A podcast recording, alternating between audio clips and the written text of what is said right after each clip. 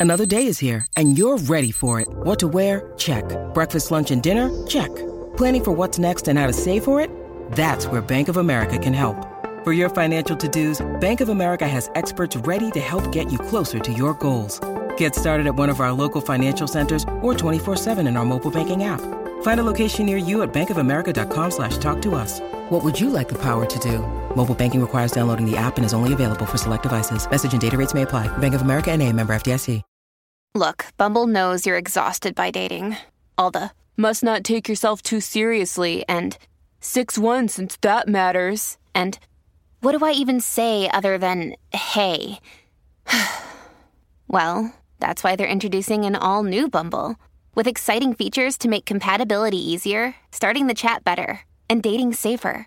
They've changed, so you don't have to. Download the new Bumble now. When you need mealtime inspiration, it's worth shopping Kroger, where you'll find over 30,000 mouthwatering choices that excite your inner foodie. And no matter what tasty choice you make, you'll enjoy our everyday low prices, plus extra ways to save, like digital coupons worth over $600 each week. You can also save up to $1 off per gallon at the pump with fuel points. More savings and more inspiring flavors make shopping Kroger worth it every time. Kroger, fresh for everyone. Fuel restrictions apply.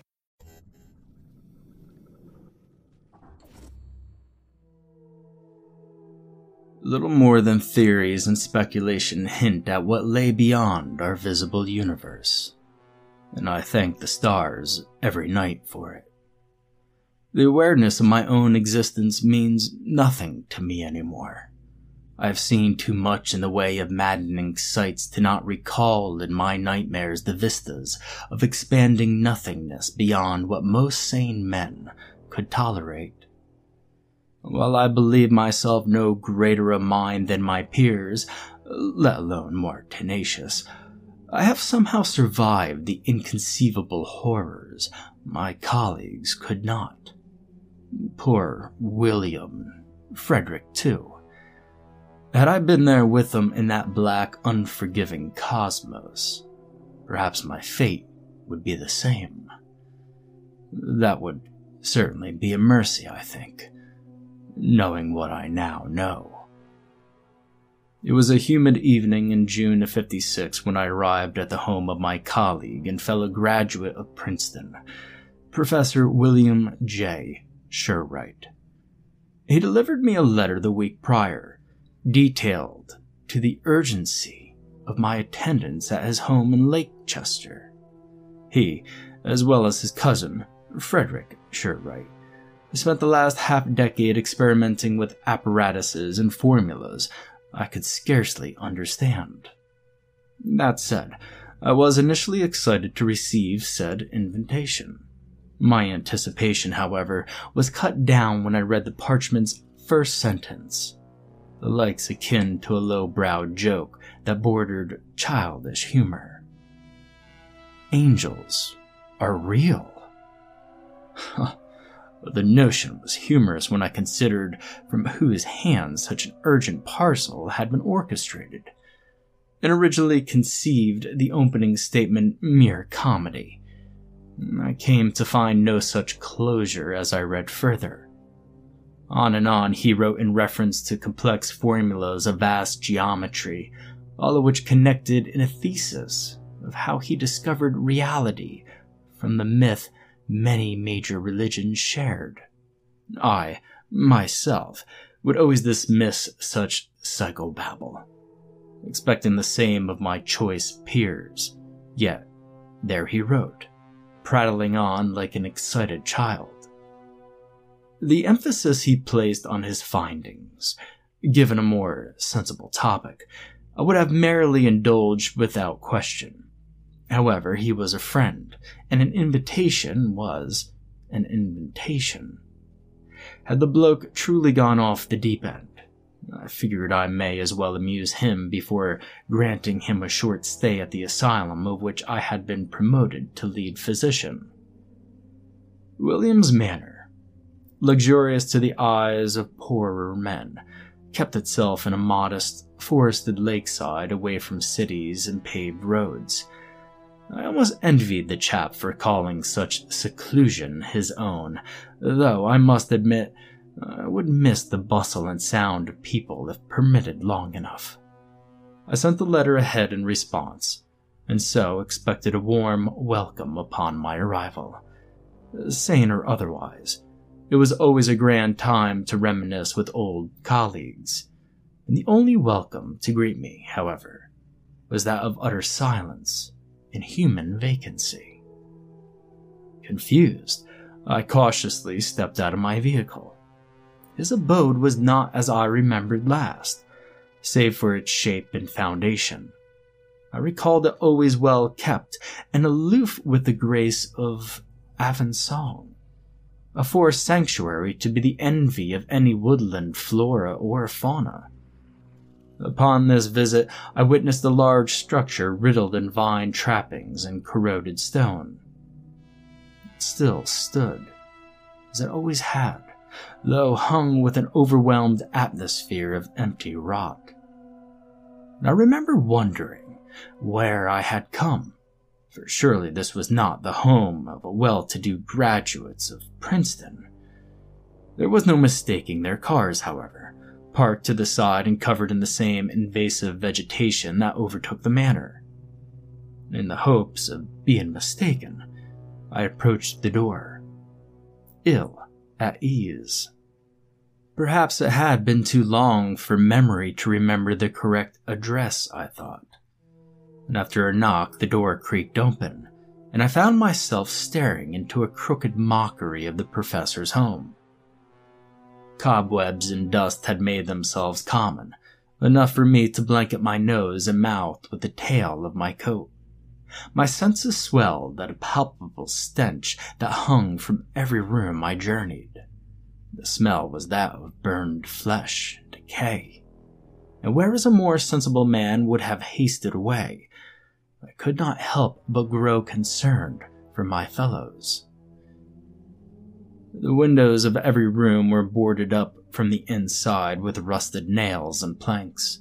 Shoe prints in the dust lay cluttered and crazed across the floor like a mad dance, and the walls groaned with a sudden gale from outside. I searched the entire first floor and even braved the basement, yet discovered no sign of them. Strange as it was, the basement was less disturbed than the rest of the house, and I was left with the last possibilities of their presence being on the second or third floor. For a moment, I could only stare up at the first flight must have been in their vacant home a scarce twenty minutes in search since my entry. The only noises having echoed from my own footsteps in those paned walls. There seemed to be nothing else there, but still I felt something loom above me in that instance, mindful, watchful, and immense. I could not see nor hear what manner of oddity had caused my skin to crawl. The sensation could only be done justice as primal terror, the animalistic instinct to flee that I was so sure, until then, mankind had shed from its cloth of necessary understanding. I pondered what may have befallen poor William and Frederick, and so mustered the courage to ascend despite what traumas may lurk floors above my head. Looking back, I now know I was nothing but a curious fool. The stairs groaned with every step, as though forbidding I continue in guttural, wordless mutters. When I arrived on the second floor, the sight caught me unawares. All the furniture was gone. The rooms were bared, same as the windows downstairs. Worse yet was the black, oily letters of unknown alphabet, an author that smeared on every plank. Whatever their warnings, these were rooms I was not meant to enter, and a man's courage can only ask for so much. The walls of scribbled wood kept me detoured from investigation, which left the next flight of stairs my only option if I were to find my lost compatriots. This floor was quieter than the previous, devoid of even the winds that howled outside. I did not question it long, for I figured enough time had been wasted in pondering. The final flight ascended to a single, closed door which led to what I knew was the observatory. The cousins showed me its wondrous interior once upon a visit many years prior and I remembered the walls of books that encompassed this circular chamber like they themselves were the surface. Ceiling keeping hold to wire ornaments of constellations both familiar and alien to me. They were proud of their home within a home, for they spoke often of their countless hours of study within that sanctuary. Hopefully, nothing of its beauty had changed. I took my first step upon the linear staircase, at which the muscles in my legs involuntarily tensed themselves stiff. Hand on the rail and one on the foot of the stairs, and already my body compelled me to venture no more. I strained against myself as I begged my limbs to move. It was no use. The same previous fear from before had taken possession of me. Were I not conscious of it? My instincts would surely propel me from that place, and all curiosity or courage be damned.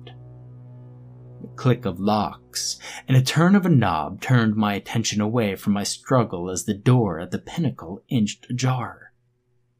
I could feel myself smile with relief and my tendons relax. For surely it was William and Frederick so I called to them and mentioned how humorous it was to give me such a fright. I laughed at their poor hostmanship, though no one answered from the other side. Instead, I was greeted by further silence and the uncaring gaze of eyes. The eyes peeked from the dark beyond the door's portal. The pupils were slit amidst lidless orbs of rusted gold. Side by side, vertically instead of where they should be. They leered through my own eyes and into my core. They clawed themselves in and throughout, casting aside any sane thought of running in favor to crippling fear. An immeasurable chill shot up my spine and barraged my brain. My hands shook until the railing itself quivered with them, my legs quaked, unable to decide between fight or flight as those eyes relinquished all reason and choice from me. They were seeking something in me, something they could not find without tearing my mind apart. The images of William and Frederick surfaced in my thoughts. Their cheerful smiles and excited banters melted to horrid distortions of blood and wailing. They agonized and crawled before me, though, in that moment, I knew not whether they truly did so or through some depraved vision of demonic design. Only when I blinked did the feverish nightmares fall away from me to find the eyes, with inhuman angles, dim away as though a fading light. The door swung open with nothing but a harrowing void beyond its frame. It beckoned me with an impossible force of gravity that lifted me and spirited my body into its gaping maw. And I found myself witness to an endless expanse of space without any semblance of reason or physics. Countless stars waxed and waned without recognizable shape or motion. Entirely black planets rolled around, through, and into each other in displays of cosmic destruction. Some assimilated others into their mass, while others perished into scattered debris. In those instances of planicide, my heart wrenched at the cry of trillions of voices brought to silence. I know not how long I lingered in that shapeless, senseless cosmos. I recall enough time having passed that the eventual boredom of it all drove me unquestionably mad.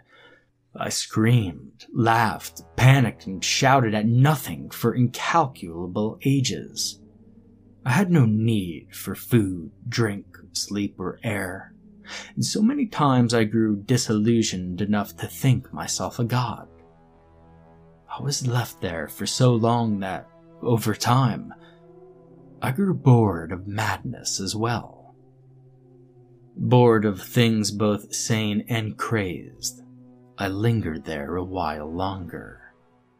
The planets endlessly continued to roll, devour, and crumble as I pondered of any meaning behind the monotonous, mindless universe before me. Eventually, I was visited by the eyes from that time of so long ago. This time, it came with a form more visible than before. Its vertical eyes peered from betwixt a twin pair of bony crested plates. Its neck of skinless black sinew descended into a rib cage that kept trapped a barely visible nuclear vortex of violent shadow.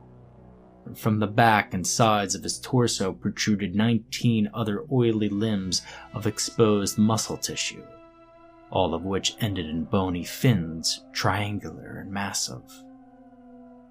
The porcelain like wings flapped and extended without rhythm to create strange winds of all and no direction. The chaotic gale from its wings emitted a cacophony of noise that strung together to form speech I am sure could only be understood by a madman, whom, by then, well, I certainly was. It spoke to me of things the human race had forgotten, and others they could scarce remember the entirety of. It imparted knowledge of space beyond even the farthest stars of where we conversed, a place without place in the universe. Things there were of unknowable shape or mass, hungering for entire stretches of universe to consume. They do not seek mankind. We are far too minuscule for them to notice, let alone satiate their appetite.